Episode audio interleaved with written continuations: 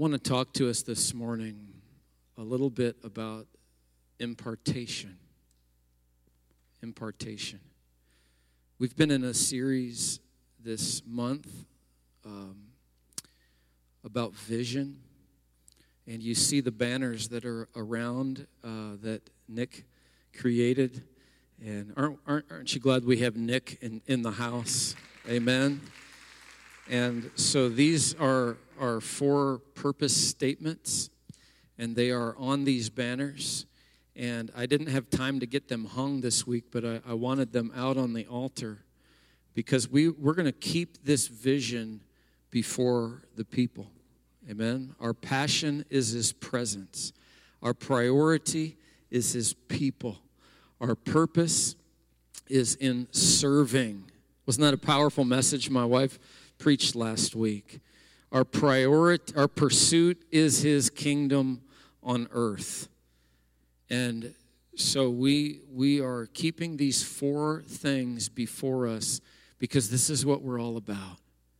This is what we're all about. And and so I'm just asking the Lord, uh, how should I how should I follow up with this? And and I believe that God wants to impart some things to us. And so I I'm just going to share from my heart this morning. I don't know how preachy I'll get. You'll probably enjoy that better. Um, but, but impartation is when one vessel takes of the substance that it has and pours it into another vessel. And that's called impartation. There are times just in my own prayer time when I feel like God just just imparts directly from his spirit into my life. Impartation.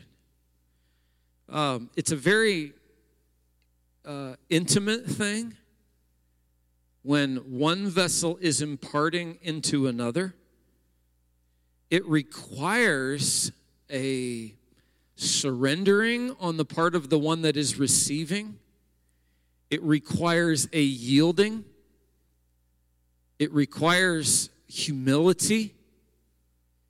It requires somebody to say, You have something that God has for me, and I am positioning myself to receive it from you. It's a real bond of love between people, impartation.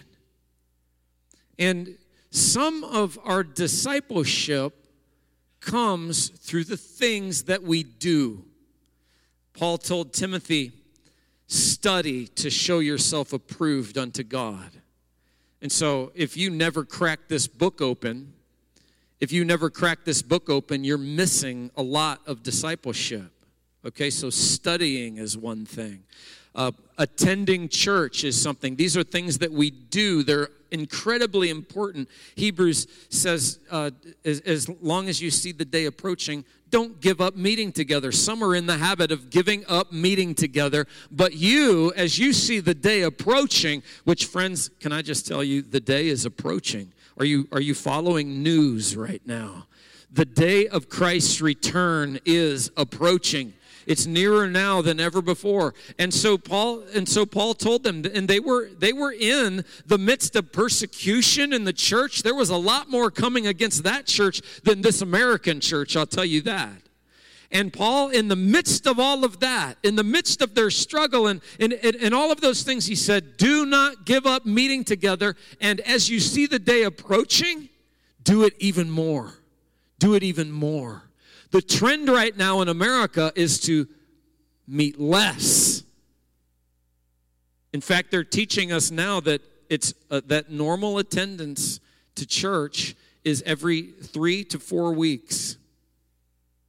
That's normal attendance for people. And the thing is, uh, you can you can stay somewhat connected and say that's that's my home church, but you you forfeit a, a, an amazing amount of discipleship and personal growth, let alone God using you. Well, that's not what I'm preaching about this morning. These are things that we do. It's important that we fellowship.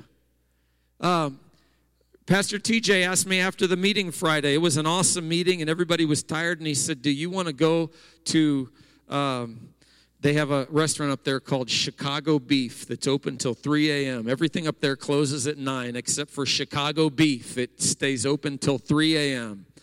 And all the people, honestly, all the people that, that are on drugs or whatever, and the, all of a sudden they get hungry at 1 in the morning and they need a place to go, and that's their main clientele.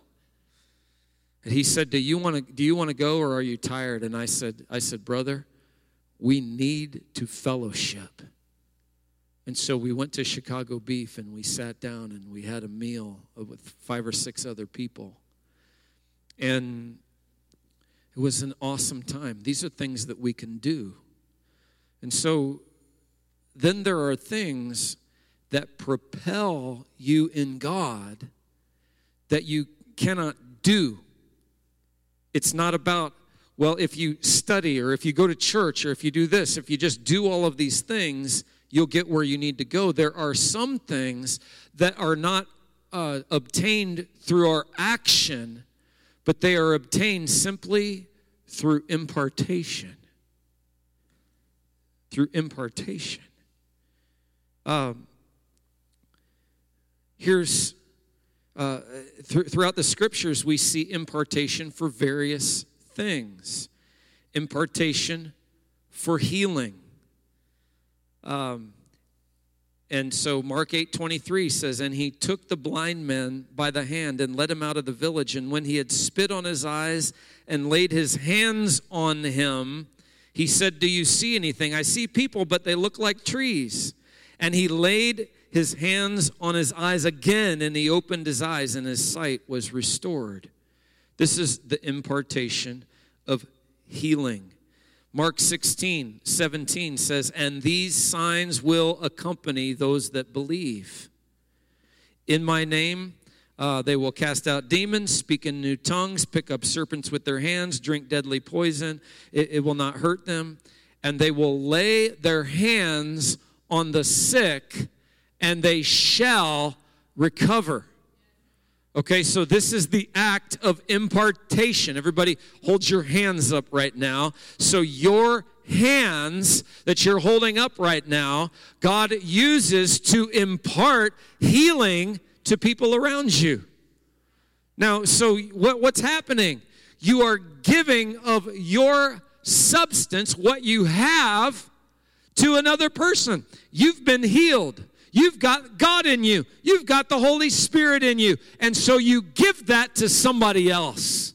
And so Peter and John walked up uh, to the gate beautiful on their way to the prayer meeting and there was the there was the lame man begging for alms and they said silver and gold i don't have uh, but what i have i give to you what was happening an impartation it was an impartation of healing and Acts 28 8, uh, Paul Paul imparted. It happened that, that the father of Publius, he was a public servant, lay, lay sick with fever and dysentery, and Paul visited him and prayed, and putting his hands on him, Paul healed him. Now we know that Jesus did the healing, but Paul was the vessel. And so the scriptures say Paul healed him. It's not giving glory to Paul, it's just that Paul was a vessel of impartation. And that's what God wants you and wants me to be. There are Old Testament illustrations of impartation.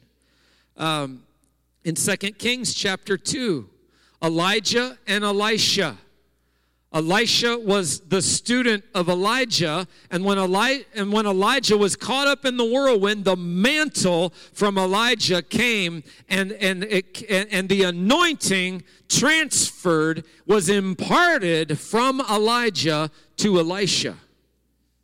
The impartation of anointing. Here's one, uh, perhaps you have heard of King David. And so in 1 Samuel chapter 16, the Bible says in verse 11, and Samuel said to Jesse, Are, the, are these, are all your sons here? And he said, There remains yet the youngest. And there he is, keeping the sheep. And Samuel said to Jesse, Send and bring him. We will not sit down till he comes. So he sent and brought David in. He was ruddy with bright eyes, good looking. And the Lord said to Samuel, Arise and anoint him, for this is the one. And Samuel took the horn of oil and anointed him in the midst of his brothers. And the Spirit of the Lord came upon David from that day forward. What was this? This was impartation that was happening from Samuel to David, the anointing of the Lord. Now, David had a heart of worship. He was already a worshiper. He had already captured God's heart in the fields. He had a harp and a lyre that he would play when the sheep were pinned down for the night, and he was a worshiper and he knew his God. And there was a lot of things that had already happened in him, but until the prophet Samuel laid his hands on him, poured the oil on him, that impartation happened. David was not empowered by the Spirit like, like he was about to know. That impartation was incredibly important. Jesus imparted into the disciples.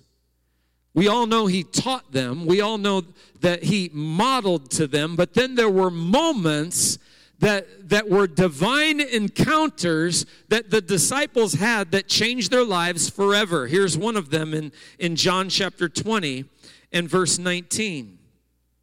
Then the same day at evening, being the first day of the week, when the doors were shut, now this was after the resurrection, the, the doors were shut where the disciples were assembled because they were afraid of the Jews they thought that they were going to be crucified just like Jesus was, and so they were hiding.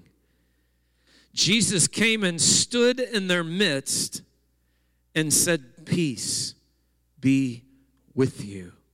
And when he said this, he showed them his hands and his side, and the disciples were glad when they saw the Lord. So Jesus said to them, Peace to you. As the Father has sent me, I send you. And when he said this, he breathed on them and said to them, Receive the Holy Spirit. Receive the Holy Spirit. What was happening? This was a moment of impartation. It was a precursor of, about, of, of, of what was about to happen in Acts chapter 2. But this is a moment of impartation from Jesus to the disciples. He breathed on them. I'll never forget a moment um, as a young worship leader. I was on the platform right, right up here behind the keyboard. We had had an amazing service. It was like a six hour service. And back then, six hour services happened all the time uh, I, I would be on my feet from 5 p.m. Sunday night to 1, 2 in the morning sometimes, just worshiping and worshiping and worshiping. And an evangelist that was there that night that was greatly used of the Lord, he came and he laid hands on me. And he said this as he's laying hands on me, he said, he said, God, everything that I have of the anointing I impart to this young man. And the Holy Spirit came on me like I had never known before. It was a moment of impartation, and it was powerful. Paul told Timothy this in first in fact it was twice it was in both books the first one's in First timothy chapter 4 and he said this Do not neglect the gift that is in you, which was given to you by prophecy with the laying on the hands of the eldership. And so Timothy, a young man, he had grown up in church. His, his, uh, his uh, grandmother Lois, his mother Eunice, had trained him up well. And, and so it was, he was the third generation believer. You think that he had a relationship with Jesus? He did. But there came a moment where the elders gathered around Timothy and prayed over him, and a gift of the Spirit was imparted into Timothy in that moment, and a new, a, a new piece of the equipping, a new piece of the equation uh, for how he was going to pastor that church was given to him in that moment. Moment of impartation. Impartation. Is this good this morning? Second Timothy. So this is the, the, the second letter Paul wrote to Timothy, Second Timothy 1, verse 6 and 7. It talks about the same thing. And, and Paul says it like this I remind you to stir up the gift of God which is in you through the laying on of my hands. Then the, the, the verse that really impacted me as a teenager, it says this For God has not given us a spirit of fear but of power and of love and of a sound mind. Because Paul did not want Timothy afraid to use his gift. He wanted Timothy to operate in strength, and he said, fan it into flame. Don't give in to fear. This is impartation. Impartation. And all through the book of Acts, after that initial infilling. Now, I don't believe I don't believe that every person that's filled with the Holy Spirit has to be filled by the laying on of hands. That that's that's not true. In Acts chapter 2, nobody laid hands on the 120 that were in the upper room. Uh, they they were just there, and and the and the flame of fire came, and uh, things got crazy. That, that flame separated, and one came to rest on each of them, and they were all filled with the Holy Spirit, and they began to speak in tongues as the Spirit gave them utterance. Nobody laying hands on them at all. In Acts chapter 10, there's a similar experience. Peter didn't lay hands on any of them. He's just preaching at Cornelius's house. And while he's preaching in the middle of his message, people begin to get they, they begin to get touched by God and filled with his presence, and they begin to speak in tongues without Peter ever even laying hands on them. And so we're not talking about a formula here. Well, if it has to happen this way or that way. And yet, throughout the scriptures, there were multiple times when people were filled with the Holy Spirit at the laying on of hands. And it's powerful. In Acts chapter 8, uh, Philip, the evangelist, had gone to Samaria and miracles broke out, and many, many people came to Christ. They came to the Lord. And even even healings. Healings were happening under the ministry of Philip. But for some reason, nobody had gotten filled with the Holy Spirit. They were not baptized in the Holy Spirit with the evidence of, of speaking in other tongues. And in Acts chapter 8, in verse 14, it says this the, When the apostles who were at Jerusalem heard that Samaria had received the word of God, they sent for they sent Peter and John to them, who, when they had come down, prayed for them that they might receive the Holy Spirit. For as yet he had fallen upon none of them, they had only been baptized in the name of the Lord Jesus. And so Peter and John laid hands on them, and they received the Holy Spirit. That's pretty powerful. So, what is happening here? What is happening is impartation. Peter and John, as the apostles, laid hands on the people of Samaria. They had been saved, they had been baptized in water, many of them had been healed in their bodies. And now, as Peter and John are laying hands on them, they receive the baptism of the Holy Spirit and they begin to pray in tongues and and uh, they they begin to to uh, a new chapter of their lives. We see it also in Acts chapter 19. Paul, in Acts chapter 19, uh, leads a group of Ephesian men to Christ, and then and then he baptizes them in water. And then while they're still wet, I believe, or maybe they just changed clothes, I don't know, but I, I picture them in my mind, they're still wet from that water. Paul lays hands on them and they receive the Holy Spirit and begin to speak in tongues. And what is that? That's impartation. Impartation. So, wh- what am I saying this morning? What I'm saying is this that there are things that you grow in simply by your own effort and application. But then there are other things that you can't grow into just from your own uh, study and your own work. There are things that God simply wants to give you by impartation. By impartation. There is a side to people, it's stronger in some than others than others that do not want people t- to lay hands on me. They do not want, um, I-, I can just get that on my own.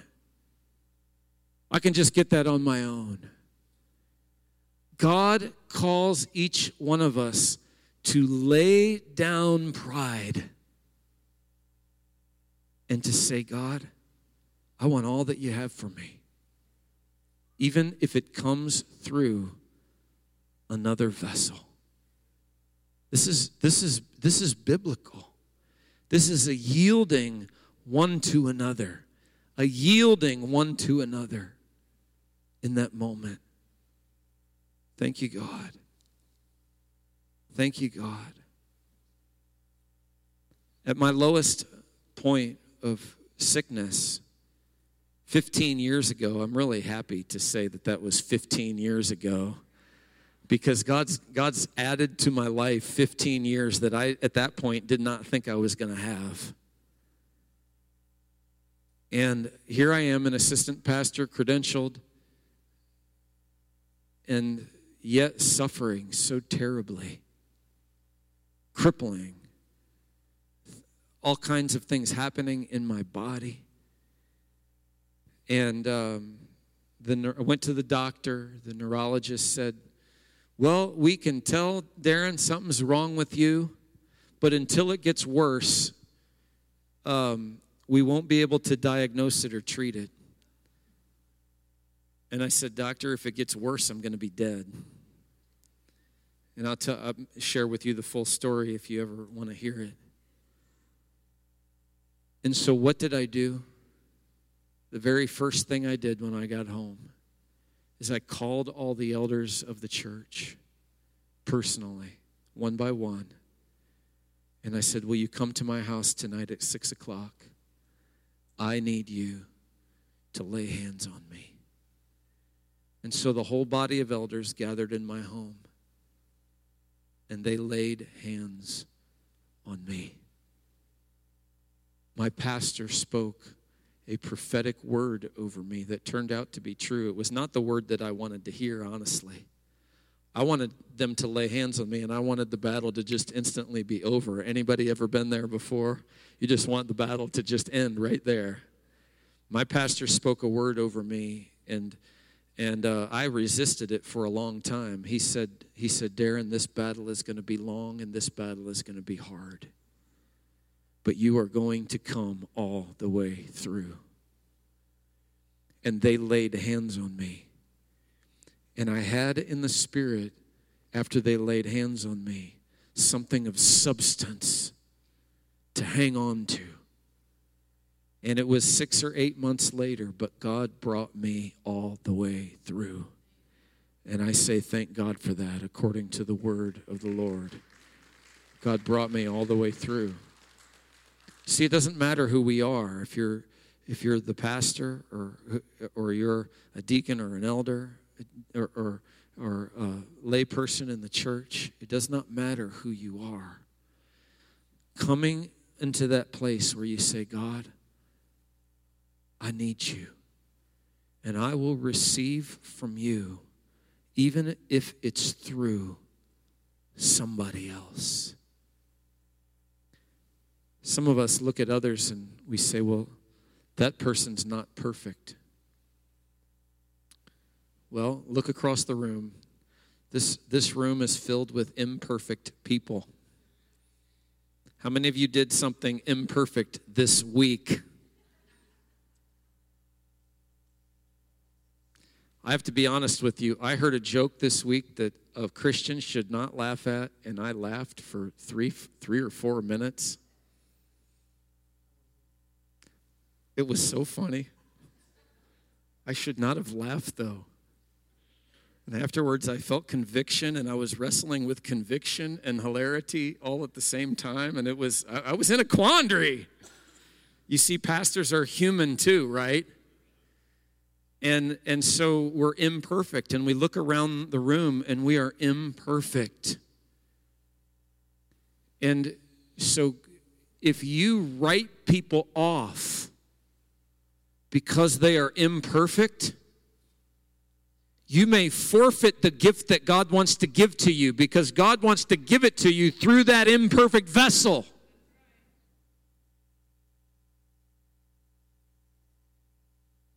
And so we got to walk in humility and love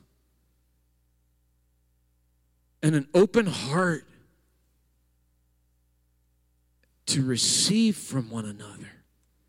I think the greatest thing that you can do is call your friend or call your pastor or call an elder and say, Will you lay hands on me and pray for me? Impartation. Impartation. Thank you, Father. Thank you, Father. It's happening during worship. We prayed for a few people for impartation. We haven't prayed yet for for for uh, Deidre. We need to pray for Deidre and Cole this morning. It's a word of impartation in the name of Jesus. So, Father, I thank you for your presence in this room right now. I thank you for your presence in this place. Hallelujah. Lord, those watching at home, maybe in their living rooms, your presence is there. God, I thank you for the body of Christ. We fit together, we're knit together. And what if David had never been prayed for by Samuel? Or what if Jesus never imparted into the disciples? Or what if Paul had never laid his hands on Timothy? God, we forfeit so much. But God, I, I just thank you for moments of impartation in Jesus' name. Thank you, Father. Thank you, Father. There are times, God, when moments of impartation were not planned, they just happened. David didn't know what was going to happen, they just happened in that moment. And then there are moments where we need to seek out. James 5 says, Call for the elders of the church. And so, God, I, I just pray that you'd help us to be vessels that pour out into one another in the name of Jesus. Thank you, Father. Thank you, Father. God, I thank you for the elders that are in this church. I thank you for I thank you for Brian. I thank you for Dennis and Linda and Gary and Kathy. God, the the the ones that you're raising up to be elders in this church, I thank you that they carry anointing. They carry stuff to impart. God, I thank you for that in the name of Jesus. And I pray, God, that the, the power of impartation would just be seen in this body and in this church.